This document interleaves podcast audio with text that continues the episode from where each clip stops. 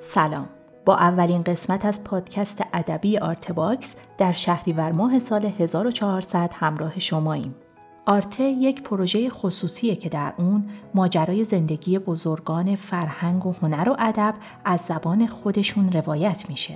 صدای کامل و فایل تصویری مصاحبه هم در سایت آرتهباکس قرار داره. در این مجموعه به افراد تاثیرگذار در زمینه ادبیات میپردازیم. پادکستی که میشنویم قسمت اول از صحبت‌های عبدالله انباره که درباره زندگی نامه، تحصیلات و فعالیتش در کتابخانه ملی با ما صحبت میکنه. بخش اول از این مجموعه رو با هم میشنویم.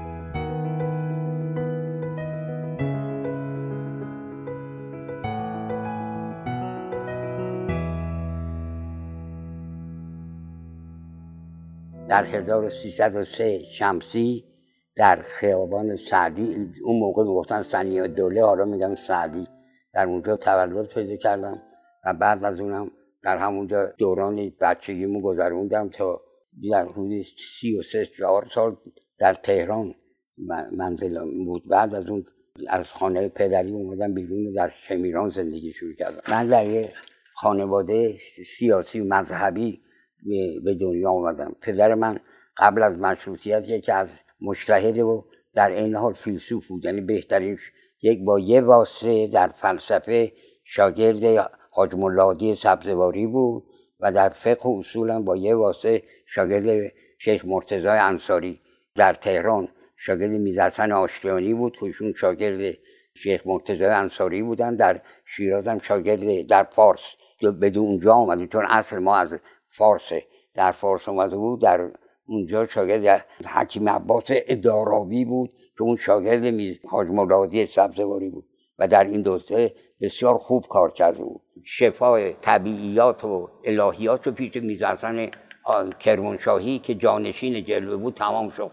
بعد فلسفه متعالی همین فلسفه ملا صدرا هم پیش آمیزه ابراهیم اشکوری معروف، آمیزه رشدی، اونا همین چیزی که امشب ما درس میدیم فلسفه الحکم و خیلی بود و دائما هم کتاب میخوند. خیلی بود هم بعد که شد اینها وقتی که میرزا حسن آشتیانی مرد، اینا شاگرد میرزا ابوطالب زنجانی شدن، یکی از اصولیین معروف بود و این خیلی با زبان عربی مصری بود، مجلات مصری هم میخوند.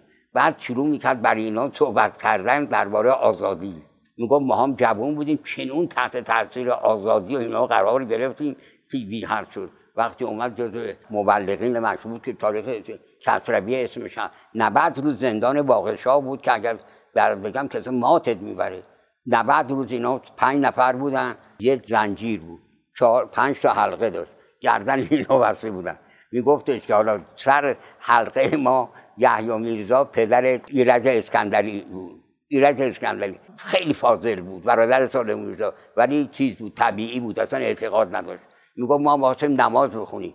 قاضی ارداقی بغل پدر من بود که اونو اونجا سم دادن و کشتنش. بعد میگم واسم ما نماز بخونیم، اون میشه زنجیر اجازه میداد، ما گردنمون چیز میشد نماز بخونیم. توالت که میخواستم برم پنج نفرشون اینطوری جمع میشدن تا زنجیر اجازه میداد که یکیشون قضای حاجت کنه. بعد این زندانش به مراتب از اوین برتر بود. بعد از اون وقت اینا رو محاکمه کردن. پدر من میگه وقتی منو با زنجیر بردن مجلس دوله، که بعدا من دیگه وقتی تو رو با زنجیر بردن یاد مجلس یزید افتادی. مجلس دوله گفت چرا با زنجیر بردی؟ گفت حاجب دوله گفت من گناه ندارم، امیر بهادر خیلی با ایشون چیزی گفت اینو بازش کنید. بعد اونجا بود پدر من دفاع کرد، گفتن که چرا تو مشروط طلب شدی؟ گفت من تابع آخوند مولا هم کاظم خراسانی و اونها بودم و مجبور بودم که تبعیت بکنم. هر کسی هم که مسلمونه ایتی. بعد اینا از تهران چیزش کردن، تبعید کردن به خارج از تهران. بعد ایشون گفت یه طلبی داشتم، رفتم در تونکابو. همون موقع محمد ولی خان سپهدار که بعد شد سپهسالار، ایشون هم اومد بود ضد محمد علی شاه در تونکابون، ایشون دعوت کرد و ایشون رفت پیش اونجا و گروهی رو تشکیل دادن برای حمله به تهران و ایشون در جنگ حمله به تهران با ایشون همکاری کرد و تهران رو فتح کردن. یعنی مشروط طلب‌ها همونطوری که دیگه مشروطیت شد و دیگه همه کاره مشروطه شد. در حد هفت دوره وکیل مجلس شد. اواخر عمرش هم یکی هفت سال بعدم فوت کردن.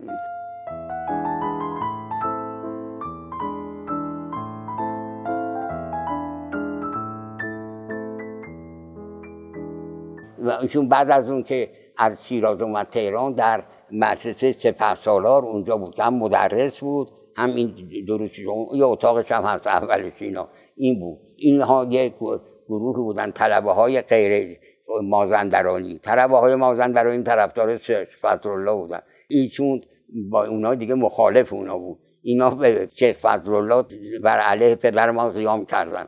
شیخ فضلالله می‌شین که نظر خوشی نداشت با پدر من، ولی پدر من بزرگترین خدمت بهش کرد.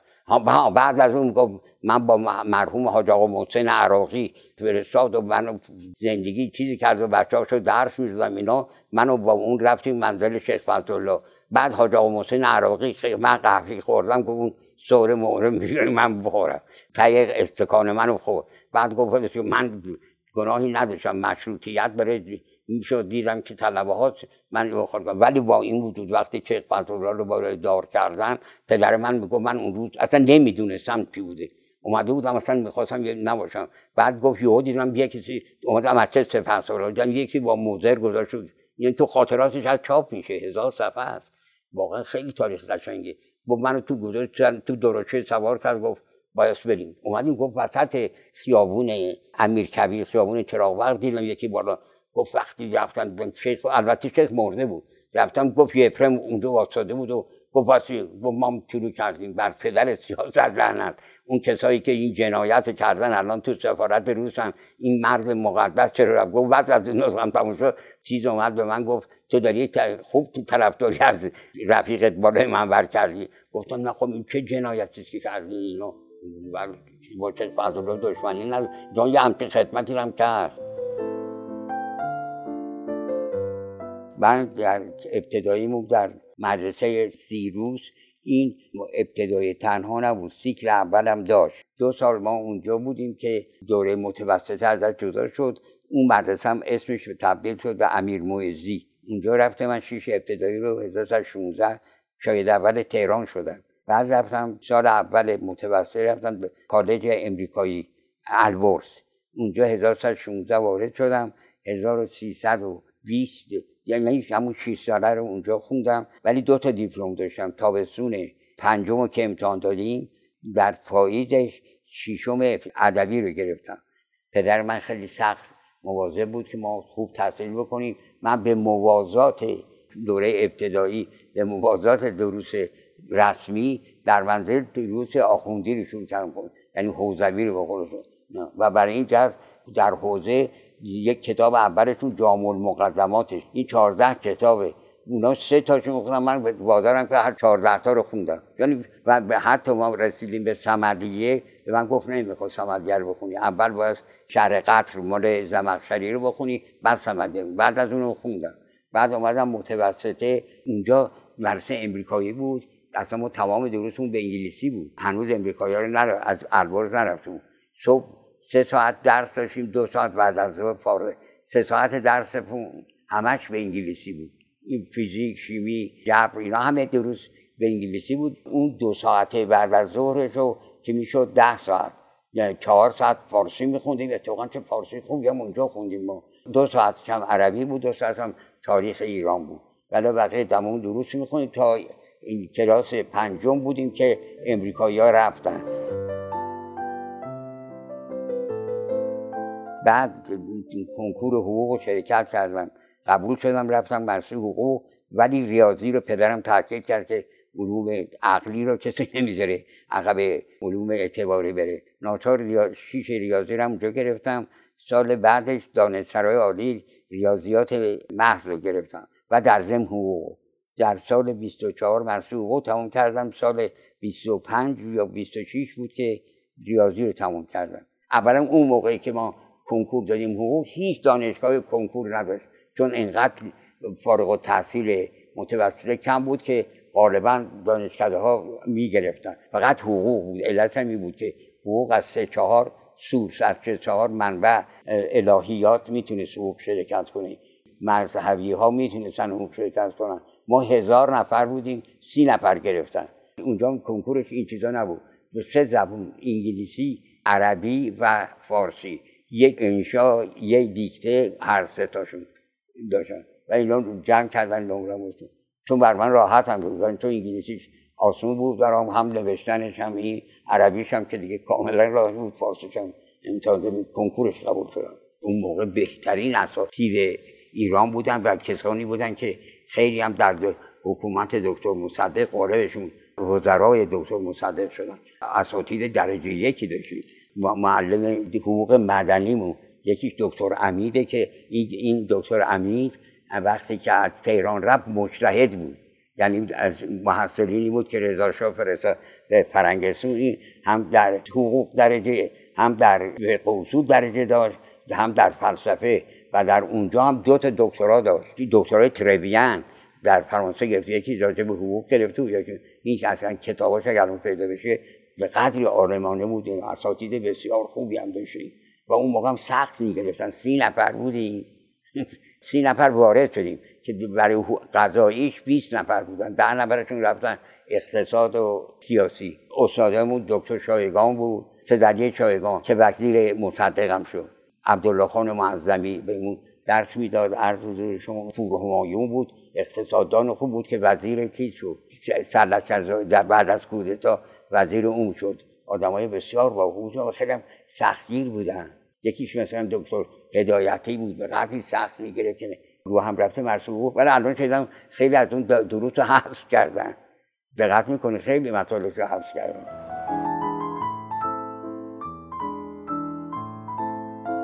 من لیسانسمو بیست و چهار گرفتم. دو سال اول حقوق خوندم، سال دوم ریاضی. این دوتا رو مماس با هم میخوندم. ولی من سال سوم حقوق که رسیدم سال دوم ریاضی بودم، تو ریاضی رو خیلی با علاقه میخوندم.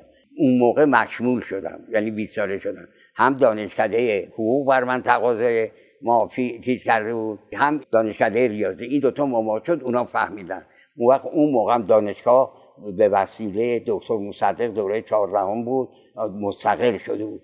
رئیسش آقای دکتر سیاسی بود که واقعا من بهش ارادت دارم. دکتر سیاسی بسیار آدم جدی، علاقه‌مند. این وقتی که سه تا دانشجو رو کشتن، یادتون میاد که اون موقع کودتا بیست و هشت مرداد هم شده بود، رفت تو هیئت موزون که به چه مناسبت اینا رو کشتین، من به دنیا اعلام میکنم. وزیر جنگ گفت نه آقا اینا بچه‌های خلاف شدن. گفت بچه حکومتن حق نداشتی بیارین تو اینجا. بعد رفت حسین علا بود، وزیر دربار بود، وادار کرد اونا رفتن از پدر مادر اینا. بعدم شاه بعد از کودتا یازده استادو بیرون، شاه گفته بود از دانشگاه برن بیرون. این گفت بود دست منو ببرین من چیز نمی‌کنم. وقت ناچار یه قانون از مجلس گذروندن که رئیس دانشگاه رو باید مجلس معرفی کنه. اونام دکتر اقبالو معرفی کردن که اون یازده استاد که یکیش مهندس بازرگان و اینا بود که من باشون آشنا بودم. خیلی این بازرگان بودن که اصلا بازرگان گفت بود احتیاج نداره، این شرکت کشت و دام درست کرد و کار اینا رو انجام میداد. رئیسش آقای دکتر سیاسی بود، بعدم معاونش هم یه دکتر شیبانی بود، شاید شاید بشناسیش. این به قدری سختگیر بود، این منو خواست.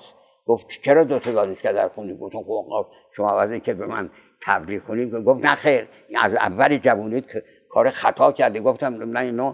بعد از اون گفت که برو فکر کن یکیشو یا انتخاب کن یا, یا بیرون کنم. من آمدم دکتر هشرودی رو شاید شنیده باشی، دکتر خیلی به من علاقه داشت. بهش گفتم به دکتر گفت که الان سه ماه مونده حقوق تو بگیری، برو حقوق تو بگیر و سال دیگه بیا. ماها تو اونجا هم شاید خوبی بودن، اقدام میکنیم که میکنیم. من حقوقمو گرفتم. اون وقت اون سال دومو دو مرتبه گذروندم. شهریور باز مخالفت میکردم، بعد اونا گفتن آقای دیگه الان که دیگه مزاحم نیست. اومد دانشگاه هم پنج نفر بودیم ریاضی خوندیم. اصلا پدر ما رو در می آوردن، اصلا با تا مطالعه میکنم با الان میرم. واقعا مشکل بود. مثلا فرانسه رو اونجا یاد گرفتم، چون دیدم ما هیچ کتاب خارجی نداشتیم، کتاب فارسی که اصلا ریاضیات عالی نداشت. بعد هشتودی خدا بیامرزتش من گفت ناچاری فرانسه بخونی. اون موقع فرانسه کنبتان، فرانسه جنگ، زمان جنگ بود، جنگ دوم. دانشگاه که تأسیس شد سه شعبه داشت.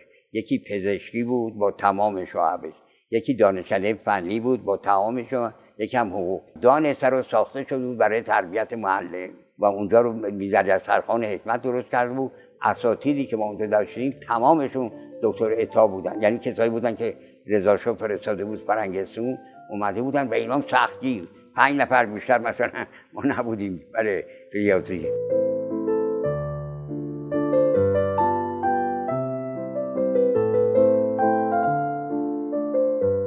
دکتر مصدق دوره چهاردهم اومد استقلال دانشگاه رو مطرح کرد. بعد استقلال دانشگاه رو گرفت و حتی خودش هم اومد دانشکده حقوق. من یادم میاد اومد دانشکده حقوق، بعد گفتش که امیدوارم که این کار که بشه ما این دانشگاه با نهایت چیز بشه. بعد دکتر معظمیش گفت آقای دکتر خاله که تشریف آوردین یک کمک هم بکنید. گفت نوشت به مجلس که حقوق من تمام تحصیل اختیاره. اون کتابخونه دانشکده حقوق به وسیله ما سیصد تومن حقوق وکلا بود میآمد اونجا و چیز کرد. تمام کتابخونه اینو درست کرد.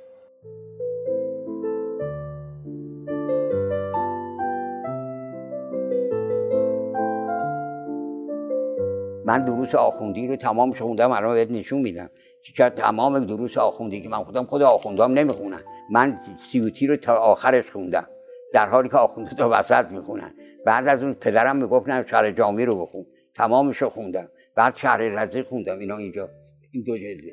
اینا کتاب آسونی نیست، مقام خلیفی بود، اونم خوندم. بعد از اون گفتن که باید تو یه معلم قدیم هم دیده باشی. در همین موقع یه برقعی بود، طلبه‌ای بود، آشنا بود، این با قومی هم آشنا بود. گفت آقای مطهری تازگی ازدواج، گفت یه طلبه‌ای بوده بسیار، راست هم میگفت، تا قوم که بود تمام دروس آخوندی رو خوب خونده بود، بسیار آدم شریفی بود. متاسفانه بعد گفت ایشون تازه زن گرفته، ما این چهل و پنج تومانی که قوم بهش میدن کافی نیست، میخواد بیا تهران. گفت من ما صد تومن بهش میدم. ما اومد اینجا شش ماهه شهر منظومه حاج ملا هادی سبزواری خودی کاری که پنج سال میکنن، اونم نمیخوندم. بعد به مترجم گفتم آقا من میخونم، هر جا که اشکالم گفت بخون. اونو خوندم، یه مقدارم کفایه پیشش خوندم. خود مترجم در تهران جا پیدا کرد که به اصلا دیگه تو دستگاه و انصافاً حالا که شما میتونید من بدون اینکه چیز کنم، یک بسیار آدم معتقدی بود،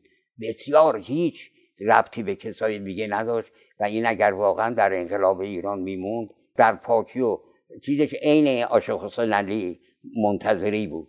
منتهای اون خیلی چیزتر بود. منتظری خود در چیزاش آدم سختگیری بود و این بسیار آدم سختگیری بود، بسیار مذهبی شدیدی هم بود. خیلی متاسفانه این یک شانه بدی هم بگم، من اون موقع دروازه شمرون بودم، داشتم میامدم خونه، یا دیدم که جنازه رو دارن برن بیمارستان طرفه. من هم عقبشون رفتم، گفتم کی بوده؟ اون هم اوایل انقلاب بوده که بعد از اون دیدم قیافه تیر خورده به قدری هنوز تو ذهن من هستش که گفتن البته کشته شده بود دیگه، چون این همون جلوی محل چیز تو همون خیابون دروازه شمرون تو جلوی خونه این چیز کشته شده بود. همین دوره بعد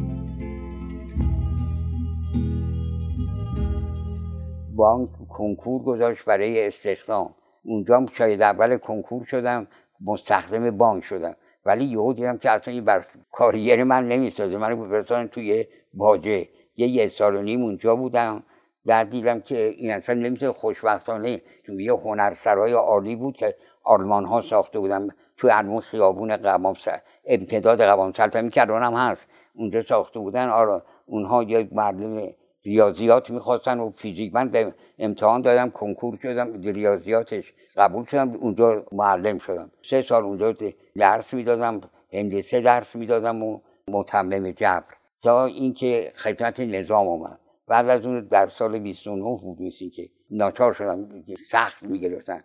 خدمت نظام هم آغاز کردم از بیست و چهار، یا شش ماه دانشکده افسری بودیم. اتفاقاً اونجا هم شاید اول شدم تو تهران نگر داشتم، ولی همه رو نگر نمیشتم.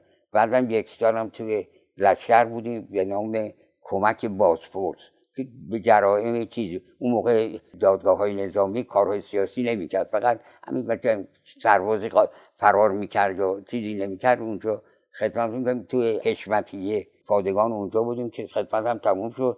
بعد وزارت فرهنگ منو استخدام کرد، برای معلم انگلیسی شدم و معلم فرانسه، چون زبون فرانسه هم خونده بودم. سه سال چهار سال پنج سال معلم بودم. بعد اداره نگارش وزارت فرهنگ مترجم میخواست، من اتفاقا انتقال پیدا کردم اونجا، دو سه سال مترجم فرانسه و انگلیسی بودم که نامه‌هاشون کتاباشون اینا رو چیز میکردیم. و رئیس قسمت خطی مخطوطات کتابخانه ملی دکتر محقق بود، دعوتش کرده بودن.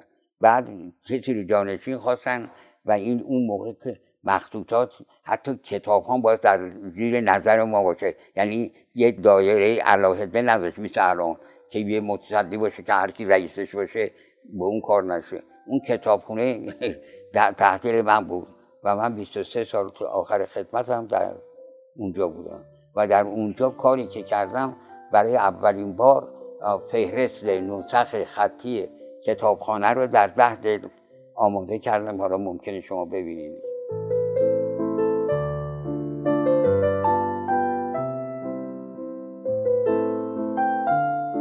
اونجا کار مهمی که ما کردیم، خدا بیامرزه، ایرج افشار این اومد رئیس کتابخونه شد، اومد به من گفتش که فلانی باز فهرست نسخه خطی رو بنویسید. این فهرست سالها بحث بود که کسی ننوشته بود. من گفتم من خودم فکر این کارو دارم، چون من تا یه سال من شش ماه زودتر از ایرج افشار اومدم کتابخونه و من تا راه هرچی فهرست دیدم دو تا یا سه تا فهرست ننوشته شده. اینا فهرست نیست، فهرست نگار خودشو تو اینجا گذاشته، هر چه خواسته میشه. گفت کاملا راست میگی.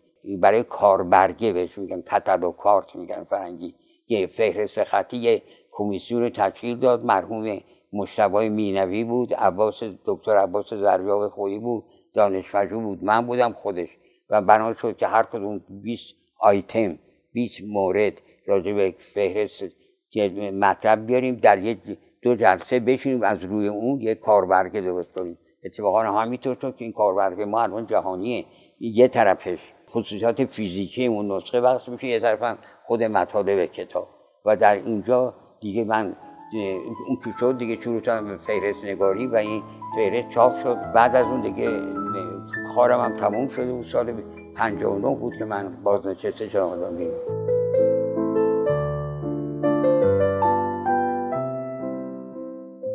اول بگی وقتی که من رفتم جزء اداره نگارش وزارت فرهنگ بود، یعنی هنوز وزارت فرهنگ و هنر تأسیس نشد. بعد که وزارت فرهنگ و هنر شد که رئیسش هم آقای پهلوی داماد پهلوی‌ها شد، وزیر خیلی محکمی هم بود چون وابسته اونجا بود. ما اومدیم جزء اداره نگارش وزارت فرهنگ و هنر که البته هیچ توجهی به کتابخونه ملی نداشتن، یه نقطه دورافتاده‌ای بود.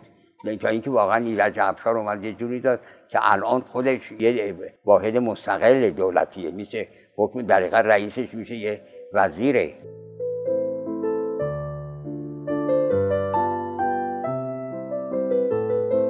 یعنی مبین فرهنگ اسلامی نسخه خطیه. الان کارهایی که من رو بو علی سینا کردم بهت نشون میدم، یعنی یک چیزایی بو علی گفته که رساله ارسماتیقیش حسابش الان داره چاپ میشه، الان نمونهشو میدن. یه مسائلی در حساب ترک کرده که ما تو حساب عادی در دانشگاه‌ها در خودم اول ما اینا میگه میگه من الان که ریاضی رو بحث میکنم نمیخوام یه ریاضی دون نشون بدم، میخوام بگم دیدار یه فیلسوف از عدد چیه. یا در مجسریش میگه میگه من حیبی، عین جملهشه، میگه حیبی رو نمیذارم نشون بدم، میخوام نشون یعنی هیئت‌دان درست نمیخوام کنم، دیدار یک فیلسوف که این استعمال حروف در اینا همیشه میگفتن مال دکارته. نه بیچاره بو علی نوشته مقدمه فهرستم در یه جایی نوشته که میخوای این مطلب رو بهتر بفهمی این اعداد تبدیل به حروف بکن تا ببین حرف من کلیه یا کلی نیست. یکی از اردو اینا همه تو نسخه خطیه دیگه. و این نسخه اگر حتی در فقه اصولشون هم به قدری مسائل دقیق حقوقی از تو اینا میتونیم در بیاریم که حد نداره. چاپ نسخه خطی از این جهت که اینا رو خطوط بود کاغذا داشت از بین میرفت، کتابا میرفت، اینا رو واسه چاپ بکنن، بوزی که یه مقدارش هم چاپ شده بعداً هم شاید چاپ بشه. هر کتابخونه بزرگی مجلسی چیز داره، یه سکشنی از این قسمت داره، کتابخونه ملی هم یه سکشنی داره، کتابخونه مرکزی دانشگاه هم داره. ملکی که گفتی بهترین نسخه داره، یعنی نسخی داره که در دنیا یه نمونهش وجود نداره. علتش این بوده حاج حسین آقای ملک خودش کتاب شناس بوده و یکی هم زیر دستش سهیلی بود، چند بهشون نسخی رو دارن که اصلا در دنیا بی‌نظیره و کتابخونه خوبی. اصلا من اونجا گاهی هم میرم، خیلی من علاقه مندم بهشون. مرحوم مجتبی مینوی یکی از فضلای ایران بود، وقتی من فهرستش رو کردم به قدری علاقه مندم شده بود و خودش نوشت به چی، چون فهرست ما فهرست معمولی نبود، نامناوه نبود، میگن به اصطلاح فرنگی ها انالیتیکال بود، به اصطلاح تحلیلی و توصیفی، چون میگن دستریفی و انالیتیک بود، یعنی کتاب بود قشنگ میخوندم، شرح میدادم که این کتاب راجبه چیه. بعد مجتبی مینوی خیلی علاقه‌مند شده بود، میآمد میگفت ماهی، یه دفعه میآمد میگفت چیه چه آلیزه مردی زور بیار، ما میوردیم براش مثلا پنج سطر بیشتر که اون کاتالوگ کارت ما برای معرفی مطالب کتاب نبود. میگفت این کافی نیست. گفتم آخه جا نمیگیره. میگفت ورقه درست کن، ورقه یعنی یادداشت، صفحه‌های یادداشتی، تو اونجا بنویس بهشون، به اینا استپلش کن، یعنی بچسبون. وقتی که اینا تموم شد، اینا واقعا تراژدیه. وقتی میخواستیم چاپ کنیم، وزارت فرهنگ و هنر پانصد تومن در سال داده بود، اینا چاپچی میگه آقا این ده هزار تومن میشه، ما نمیگیرم، هم ناچاری از اون ورقه ها برمی‌داشتیم. الان چیزه، فهرست خیلی خوبیه، هم عربیه ده جلده، شش جلدش فارسیه، چهار جلدش هم عربیه.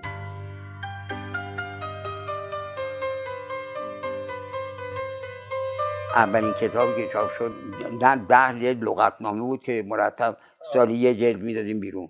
بعد از اون جشن بیستمین سال نادرشاه افشار رو بنا شد، در زمان قبل از انقلاب بود.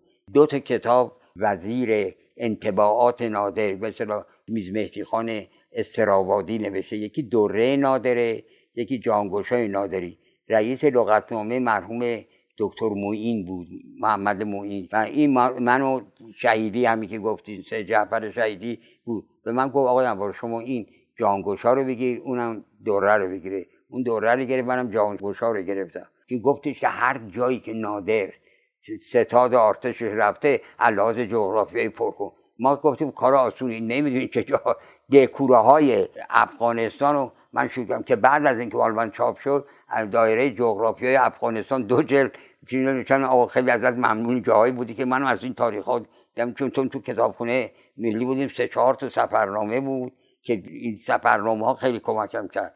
اینا رو به صورت تعلیقه، یعنی متن می‌نویسیم، مثلا نادر در دهکده فلان بود، این دهکده چه کجا بوده، من شرح میدم که این دو دهکده این بوده، این بوده، این. بعد لغت‌های مشکلش هم شرح دادم، بیا تعلیقش قوی‌تر از خودش شد. و بعدم نظریات تاریخ‌دان‌های دیگم راجع به نادر صحبت کردند، چون من همواره با چیز مخالفم استاد، با استبداد اصلا ضد. نادر واقعا یک کسی بوده در تاریخ نظام، نوشتم در مقدمش، نادر از لحاظ نظامی باعث افتخاره، یعنی که نبوغی داشت در جنگ، ولی یک مستبد آدمخواری بوده که حق نداره، که واقعا همون قدر که تقدیس در اونجا کرد باید تقبیحش کرد از اون قسمت.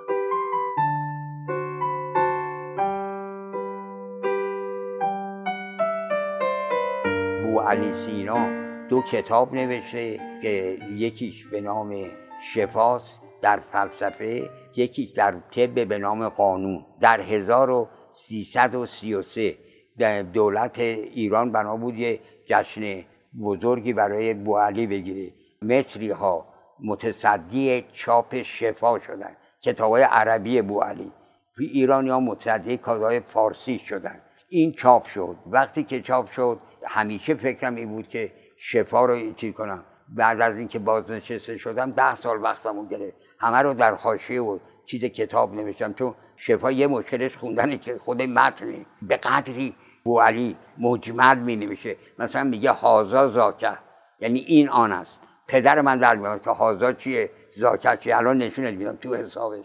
این بود که چیز شفا رو من اینطور کردم. حالا اومده یه مؤسسه میگه که من تمام اینا رو میخوام بگیرم براتون، من مال بو علی رو بالا بنویسم پایین شوشم. این کتاب هم که مصری چاپ کردن غلط خیلی زیاده رو استاد، مثلا حسابش خیلی جاها افتادگی داره چیزی، ولی من در ترجمه نوشتم که آقا این تعریف ابتره، تعریف حقیقی باید این باشه. من اون وقت این حسابش رو علاوه بر این که دارم مال بو علیه کروشه گذاشتم، فرمول ریاضی جدیدشم نوشتم که برای خواننده آسان بشه. یعنی طبیعیات هست و الهیات هست و منطق.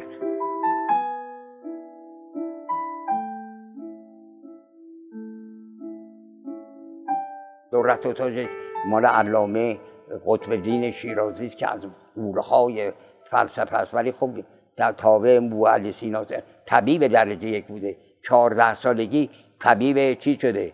در پدرش هم طبیب بوده، طبیب بیمارستان فارس شده در چهارده سالگی. بعد به فلسفه کشیده شده و این کتاب دولت و تاجشه که اینو در دو قسمتشه، یه قسمت ریاضیش بود، یکی دیگه چاپ کرده قسمت چیزشو مرحوم مشکات چاپ کرد، من فلسفهشو شرح کردم، هم موسیقیشو چاپ کردیم. موسیقیدان هم بوده، اتفاقا میزده خودشم، موسیقی عود میزده و حسابش هم داره چاپ میشه، میراث مکتوب داره چاپش میکنه. یعنی متن و فارسیشو درست کردم، همه‌شو جلوش گذاشتم، شرح کردم، در دو جلد یا یه جلد میشه.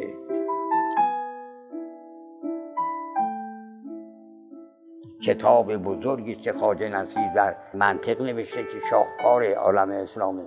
اینو من درس میدادم، بعد قد خوب شد شروع کردم عین خودشو نوشتن و هر خط تشو هر سطرشو یه شماره دادم.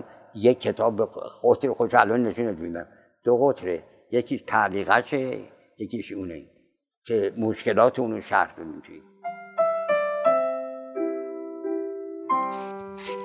هم اونجا منطق ریاضی چیز دیگه، بعد از اینکه ریاضیات چی شد برتران راسل و یعنی اینو فرگه در آلمان پایه‌شو گذاشت که من که اصلا تمام ریاضیات منطقه، پس این منطق هم باید ریاضیش بکنید. اینو میگن منطق سمبولیک. کتاب خوبی در این قسمت دکتر ملا حسین مصاحب راجع به منطق ریاضی نوشت و من گفتم تمام این مسائلی که میدی من برات میخوام چاپ بکنم. اون فوت کرد که دو جلدش کرد، پاکریویش خوب کردم تو درد بود.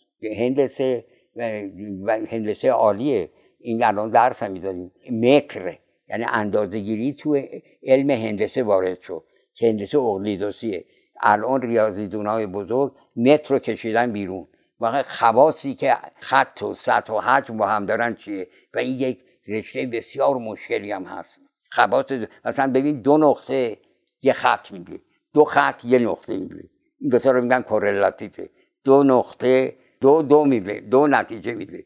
بذار نقطه اونجا واسه بذاری خط، اینجا بذار نقطه خط، اونجا بذاری نقطه. اینجوریه تمام هندسه خواصی که اینها از هم گرفتن و دارن. این بر این یکی رشته خیلی خاصی هم هست. این از فونکسله شروع شد و در اروپا هم الان بالا رسید، ولی الان هست اینجا. ولی در دو چیز خیلی علاقه‌مندم، یکی موسیقی که رو موسیقی خیلی کار کردم، نه اینکه نوازنده باشم. کتابای موسیقی قدمامون رو که الان داره چاپ میشه، موسیقی کبیر فاراویه، تمام شرح کردم که الان چی داره چاپ میکنه. بعد از اون کارهای مراقی دو تا کتابشه که هسته که مقاصد الالحانشه که خیلی ساده نوشته، یکی جامع الالحانشه که اینا همه رو شرح کردم، شرحش داره چاپ میشه. بعد از اون ارموی معروفه که اون دوتا کاراش هم همشون دقیقا درس دادمش. یک موسیقی بسیار عمیقی داشتیم استاد، یعنی تمام ریاضیه. مثلا در دوتار که میخواهن به قول امروزیان کوک کنن، یعنی این سیم و با اون سیم، یک دوره ریاضیاته که اینا ده تا مسئله بره که روی یک سیم قواعد موسیقی میاد پایین، با هندسه میندازه روی این سیم، این, این صوت میاد. اینو به زبان آخوندی میگن استخاب. این یک موسیقی بسیار قوی بوده و واقعا هم قوی بوده. چیز منتها یه اشکالی که داره همین سم موسیقی واحدی بوده، نه موسیقی جمع بشونن. بو علی رو الان برات معرفی کنم. ریاضی وارد موسیقی شده، یک صدا رو هزار مرتبه بزنی صدای موسیقایی نیست. دو صدا، یعنی به قول خود اینا دو نغمه که امروز میگیم دو نوت، کوچکترین دستگاه دو نوته.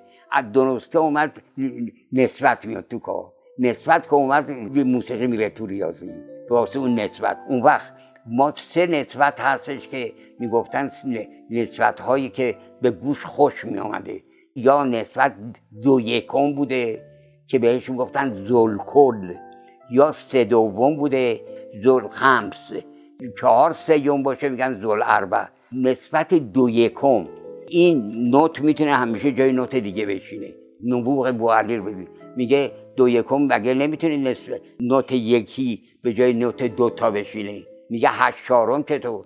هشت چهارم که دو یکم دیگه. میگه پس ما نوت هشتی هم داشته باشیم میتونیم روی چهار شد. اینا اسمش گذاشته اتفاقهای بدلی، اصلا موسیقی رو تکون در عجیبی داد، در حال که خودش موسیقی دان نبوده.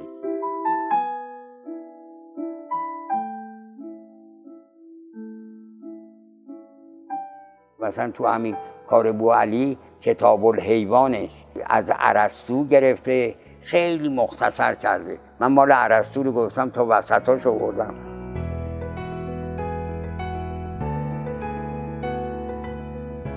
ممنون از همراهیتون. اونچه که شنیدیم قسمت اول و دوم مصاحبه تصویری با عبدالله انباره در سایت آرته بود. تهیه کننده پروژه فخرالدین انباره، همکاران این قسمت پرهام وفایی، سهیل گوهری‌پور و مهیار مهرنوش. تولید پادکست زهرا بلدی و پرهام وفایی. ضبط در استودیو آرته.